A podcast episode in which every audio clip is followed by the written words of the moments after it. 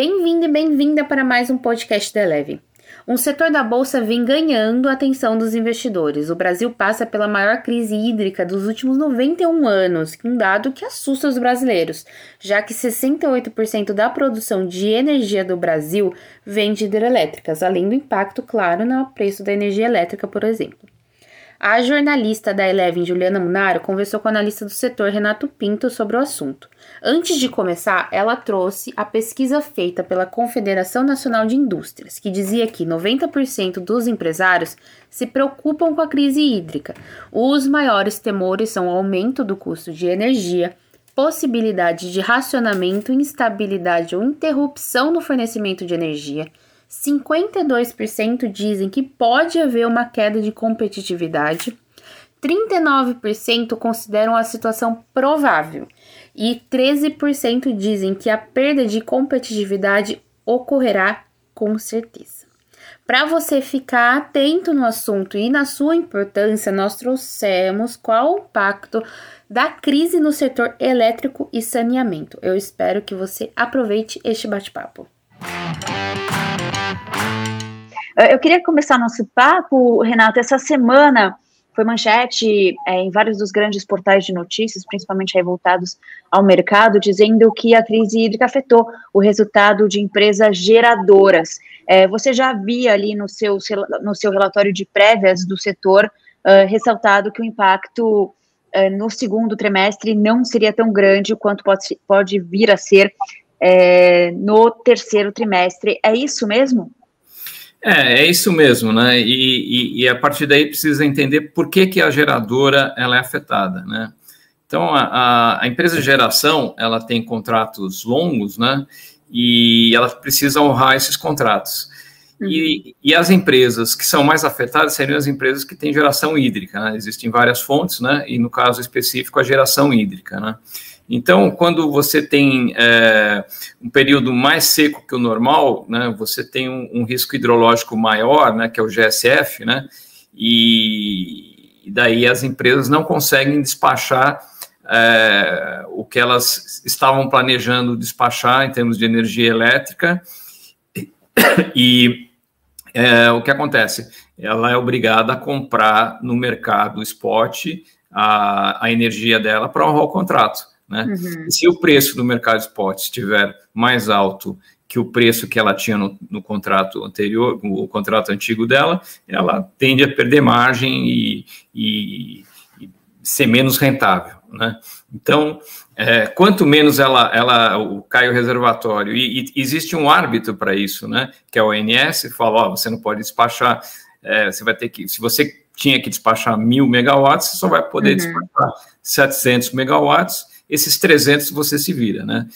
Só que as empresas é, anteciparam isso, né? elas se planejam e, muitas é, já não estavam tão contratadas, é uma maneira de, de, se proteger, então ela tem uma folga nos contratos dela, né? vamos, vamos dizer, ela deixa 15, 20% é, dos contratos é, no curto prazo sem estarem amarrados, né? Então ela, ela tem essa, ela pode se planejar em termos de flexibilidade ela pode comprar energia também antecipadamente né, no mercado, e também, se ela tiver uma, uma, uma, usina térmica, ela faz essa compensação e despachando mais na usina térmica, né, principalmente se a usina térmica não estiver contratada, aí é melhor ainda. Né.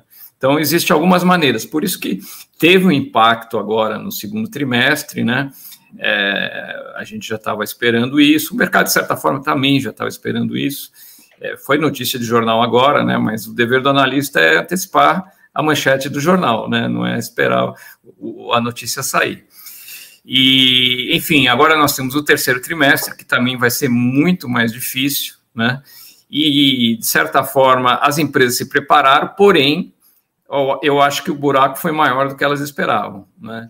Isso que eu ia perguntar, elas se prepararam, mas entenderam que talvez a situação fosse melhor a partir de agora, e pelo jeito não vai ser bem assim, né? É, que existem limites para ela se preparar também, né? Uhum. É, os contratos são longos, né? Você vai descontratando e, e recontratando, né? Então, existe um limite para isso. E em termos de, de, de seca, né, de é, estiagem, é, esse ano está um pouco acima da média histórica.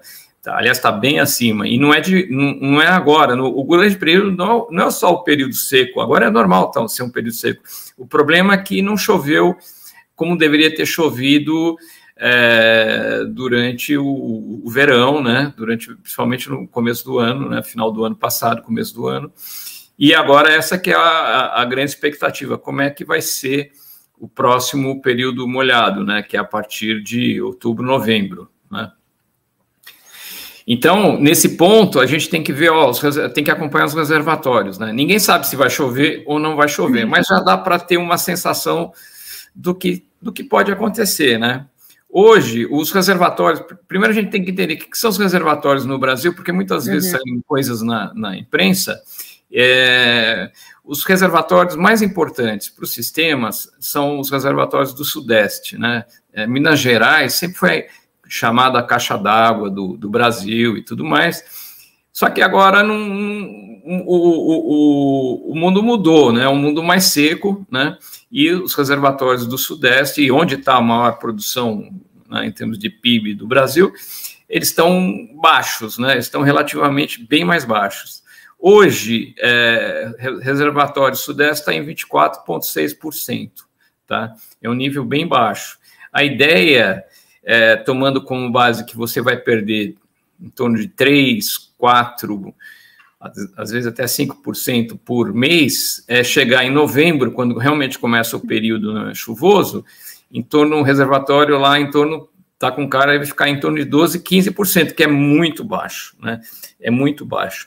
É, o ano passado estava em nível maior que esse aí, né? O ano passado, dezembro, fechou 19%, tá com cara de fechar, sei lá, 15%, 16%. Né? Então, o que, que acontece? Vai, vai, vai ter, a pergunta é: vai ter racionamento? Né? Vai ter apagão? Olha, aí tem uma coisa importante, né? O que o, que o sistema brasileiro, o que, que aconteceu no Brasil, né, em termos de PIB, e, e o que, que aconteceu no sistema brasileiro em termos de oferta de energia, né?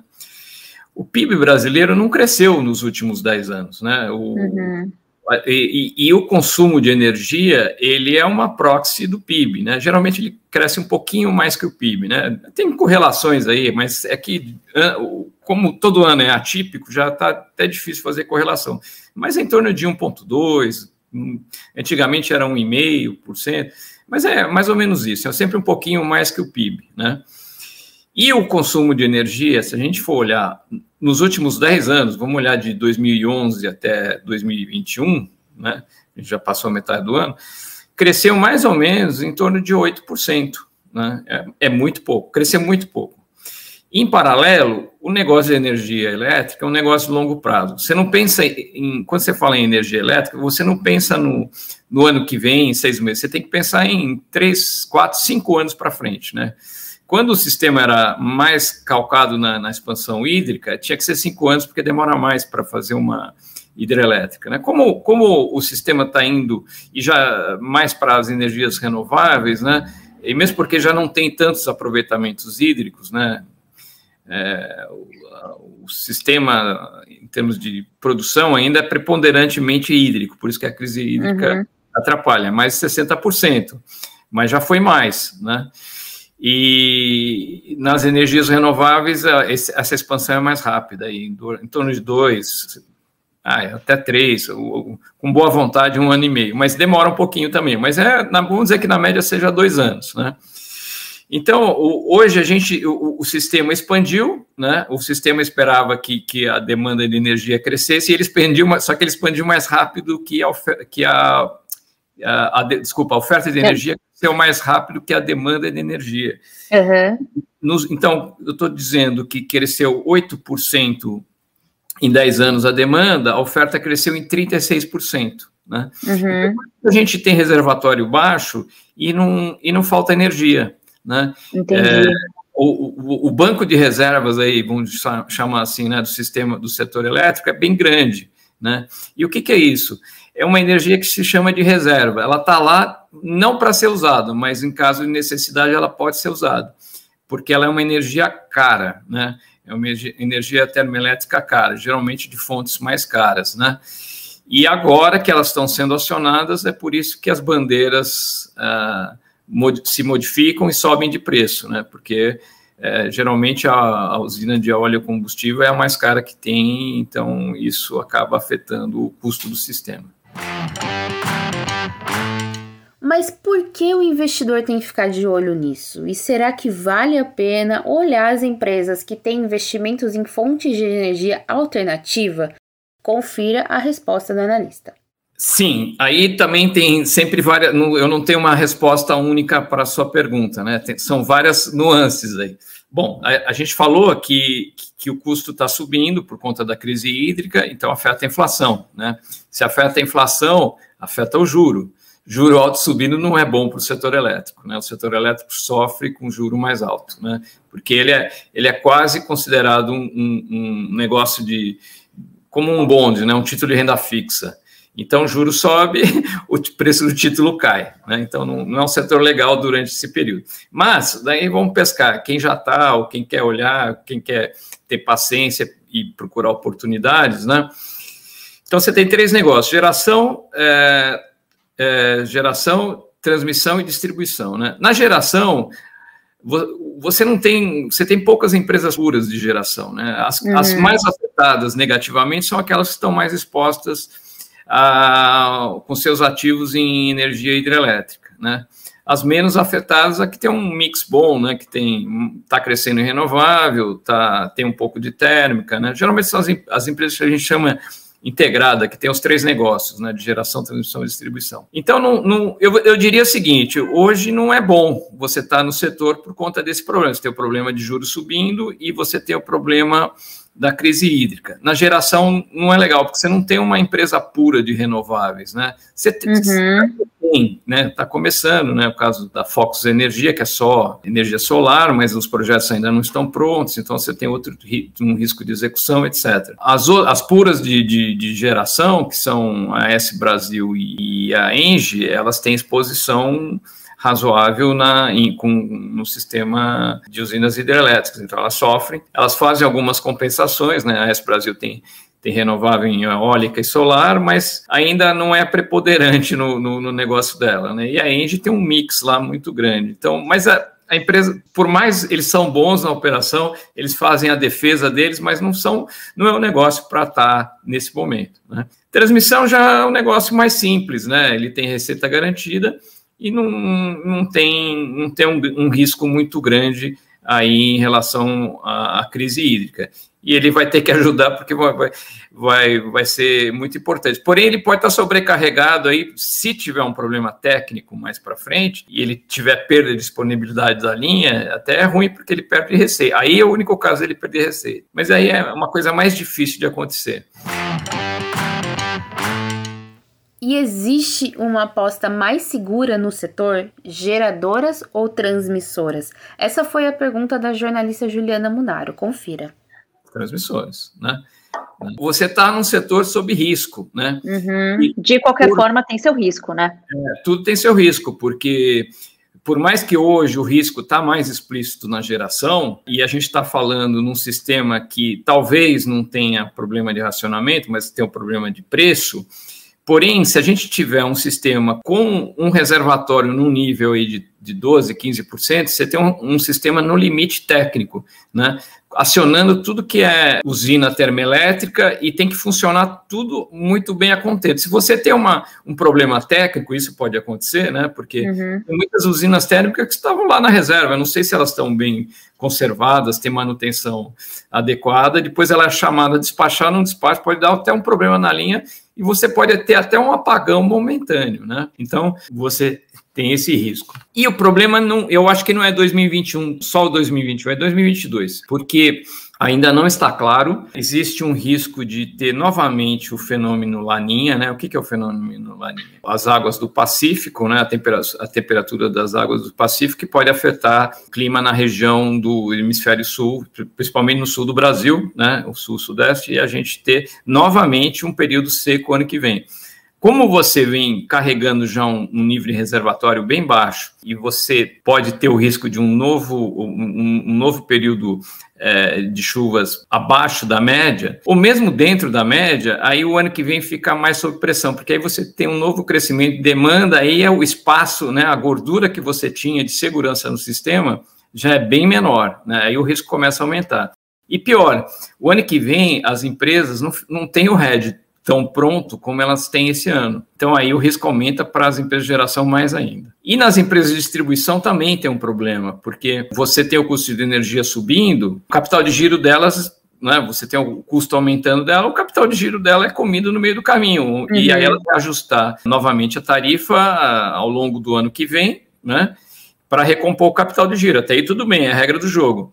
O problema é o seguinte: é, nós temos eleição ano que vem, né? Energia pega na inflação, né? Se tiver algum tipo, vamos dizer, de pedalada, alguma é, fórmula mágica, aí o risco setorial vai lá para cima e pega nas distribuidoras também, tá? Então a gente tem muito risco hoje, é, sinal amarelo acendendo o tempo todo. E vai depender do como vai chover. Se chover a partir de outubro, novembro, ok, melhor.